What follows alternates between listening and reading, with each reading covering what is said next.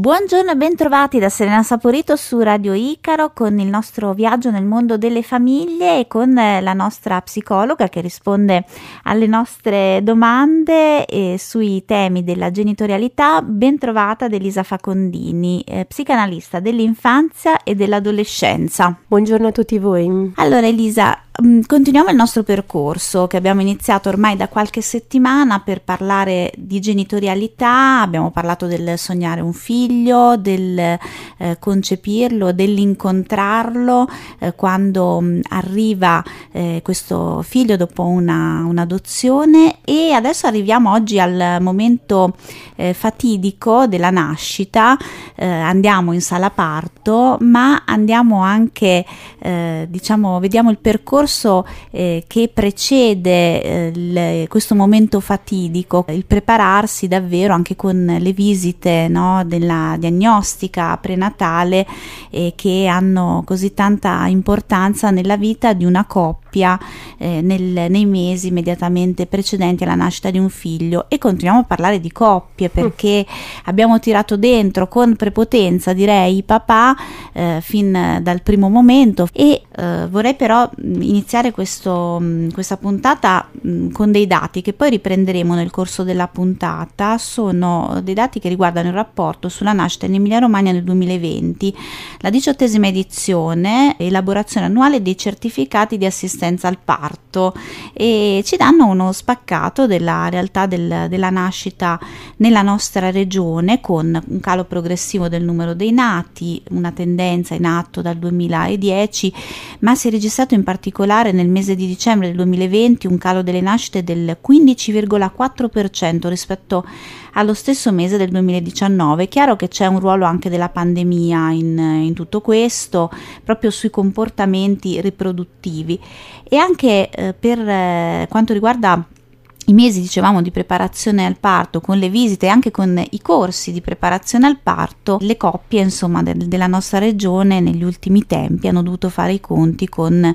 un calo proprio dell'offerta di, di questi corsi. Il 23,9% emerge sempre da questi dati delle donne ha frequentato un corso di preparazione al parto rispetto al 35,1% del eh, 2019 che commento vogliamo, vogliamo dare a questi, a questi, dati e dicevamo in questo percorso la, la collaborazione, del, eh, la partecipazione del, del, partner? Beh, in effetti hai ragione Serena, e pensare insieme il proprio figlio sin da quando si è fatta la scoperta, diciamo così, che lo si sta aspettando, è stato per i genitori un periodo faticoso forse diverso ecco, rispetto a prima, proprio per il ruolo anche della pandemia e se da una parte c'erano meno spazi strutturati o comunque mh, mm, più virtuali, ecco, nell'accompagnarli alla, mm, a questa attesa, insomma, nella comprensione di quale può essere un insieme che si deve venire a costituire, dall'altra parte c'è stato paradossalmente uno stare a volte anche più insieme in casa.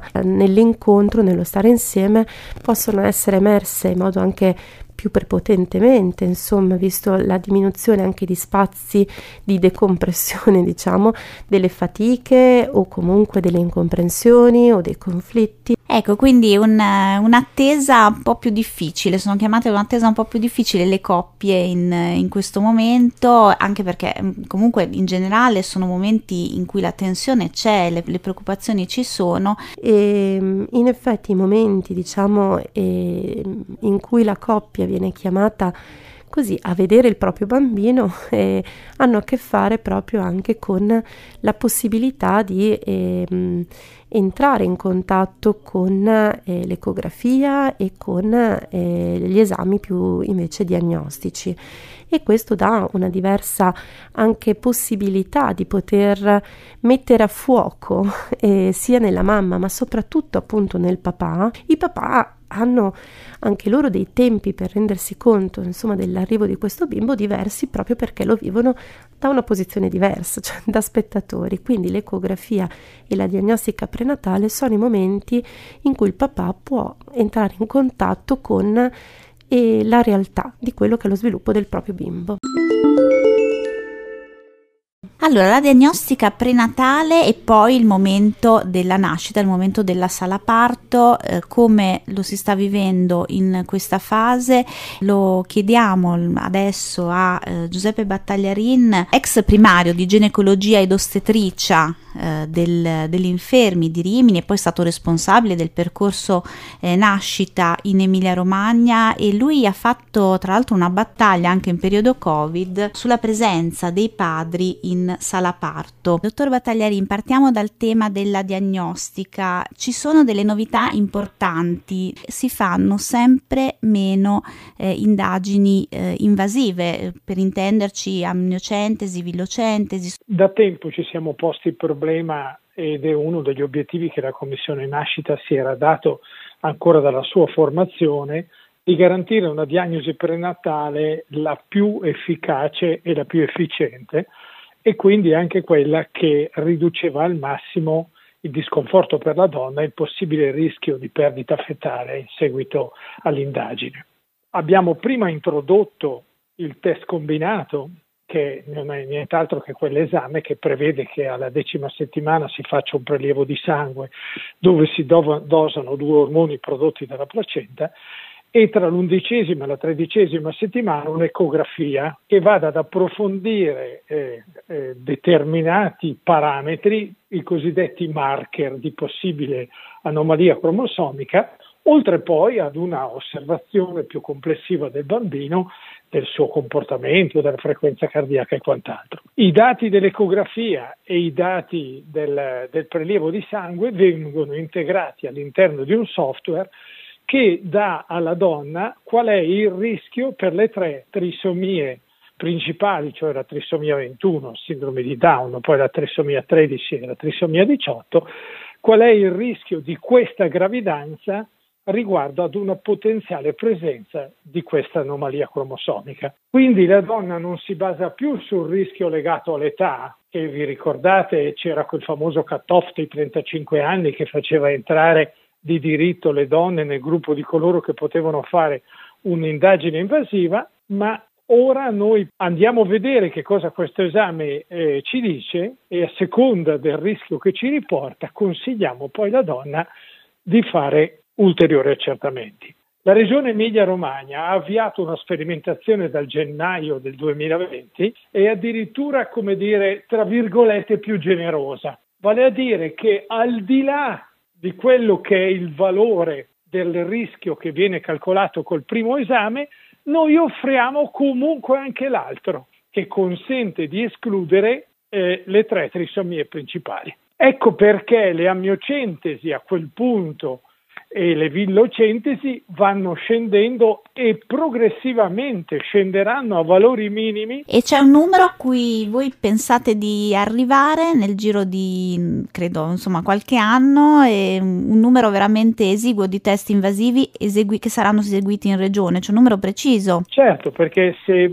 noi pensiamo all'età media delle donne in Emilia Romagna e la possibile incidenza del, del, della trisomia 21, noi probabilmente arriveremo a fare un'ottantina di esami in tutta l'Emilia Romagna. E senta dottore, ma nel momento, eh, come dire, della, di queste visite, della comunicazione dei risultati, come viene coinvolto il, il partner? Ed è importante questo coinvolgimento secondo lei? È importante sia pre che post. Noi dobbiamo incontrare la coppia e con lei e con la coppia decidere, intanto cercare di capire qual è la loro visione rispetto alla diagnosi prenatale, perché non dimentichiamo che c'è qualcuno che ci dice, caro dottore, io la ringrazio, non farò niente di tutto questo.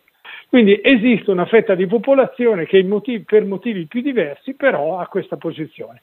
Quindi è molto importante capirlo perché ciò che noi non dobbiamo fare, perché qualche volta io me lo sento dire dalle donne, Ah, dottore, ma hanno detto che questo, sono obbligata, cioè è, è, obbligatorio fare questo esame. No, la diagnosi prenatale è una scelta della coppia. Tenga conto che noi abbiamo preparato in Emilia Romagna le nostre ostetriche e le abbiamo preparate perché nei consultori al primo incontro possano presentare, oltre a fare la grande chiacchierata, cercare di capire, di conoscere meglio questa donna, di capire come questa gravidanza è entrata nella sua vita e nella vita della coppia, dare le indicazioni di igiene della gravidanza e poi ecco che uno dice quali sono gli accertamenti che possiamo fare? Ecco, sono questi, che finalità hanno e in caso di positività cosa dovrò fare? Ecco, questo di solito avviene ed è fondamentale. Purtroppo i nostri mariti in questo momento non entrano nei consultori perché per le note indicazioni non, la visita non prevede anche la presenza del compagno. E questa è una cosa che ci dispiace, noi siamo riusciti a far tornare il compagno vicino alla donna quando partorisce Ecco, eh, esatto, non entrano in consultorio, entrano però in sala parto con le dovute eh, accortezze, ma questo avviene in Emilia Romagna e allora le chiedo anche invece nel momento del parto e per, eh, il, proprio per il travaglio, ecco, quanto è importante questa presenza?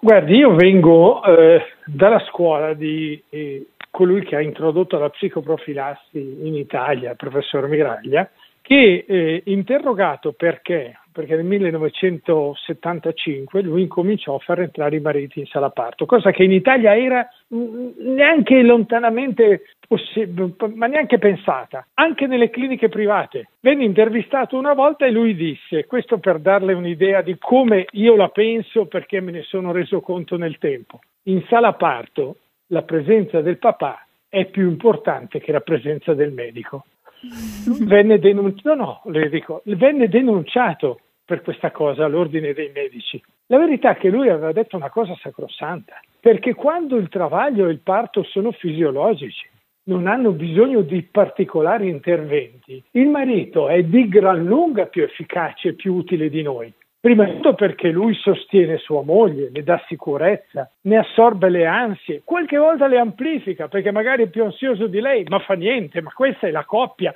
E il marito lì ha un ruolo davvero importante. Senta, dottore, le, mh, mm, chiudiamo con un, un, flash. Purtroppo abbiamo poco tempo, ma eh, mi sembra interessante anche questo dato che emerge sempre dal rapporto che citavo prima. C'è stato eh, nel 2020 quindi un raddoppio dei parti in casa. Perché? Beh, il fatto che improvvisamente l'ospedale abbia alzato il ponte levatoio verso il papà, o il marito poi alla fine non è stato fatto entrare, o quando siamo riusciti a farlo entrare lo si faceva entrare nell'ultima parte del travaglio. In reparto niente. Capisce che le donne non, eh, molte non, non, hanno voluto che questo eh, caratterizzasse la nascita del loro bambino, questa nuova organizzazione e quindi si sono attrezzate per trovare un'ostetrica che gli consentisse di partorire tranquille con il loro marito accanto a domicilio e quindi in tutta sicurezza, perché chiaramente sono donne che hanno una gravidanza a basso rischio e quindi possono farlo. E perché sa, una donna oggi in Italia, lo sapete bene, i dati purtroppo sono addirittura un po' allarmanti, fa 1,37 bambini, quindi vuol dire che è un'esperienza quasi unica per la maggior parte delle donne. Allora, un'esperienza così unica non può essere caratterizzata dall'isolamento. Grazie dottore, con questo messaggio eh, la ringraziamo per il tempo che ci ha dedicato e le notizie che ci ha dato e mm, grazie, a, a presto, insomma, a risentirci a presto. Grazie mille, buon lavoro. E allora un messaggio quello del dottor Battagliarin, Elisa, che come dire ci ha detto nella tempesta dovete resistere e allora proprio con, parlando di una tempesta eh, andiamo alla nostra lettura finale, a te. Ho pensato a una poesia oggi, Canto della zattera. Sono nel mare, mare in tempesta, mentre nel mondo tutto si arresta. Cerco una zattera, fuori non c'è, perché la zattera è dentro di me. Ecco l'approdo, ecco il mio posto, dove restarci ad ogni costo. Ho una certezza in questo mare lo riuscirò ad attraversare. Lo riusciremo ad attraversare, grazie Elisa Facondini e, che adesso ci ha letto una poesia da Canti dell'attesa, testi di Sabrina Giarratana e la casa editrice è Il Leone Verde Piccoli. Grazie Elisa per essere stata con noi. Grazie a voi come sempre. E grazie a tutti voi per averci seguito. A presto.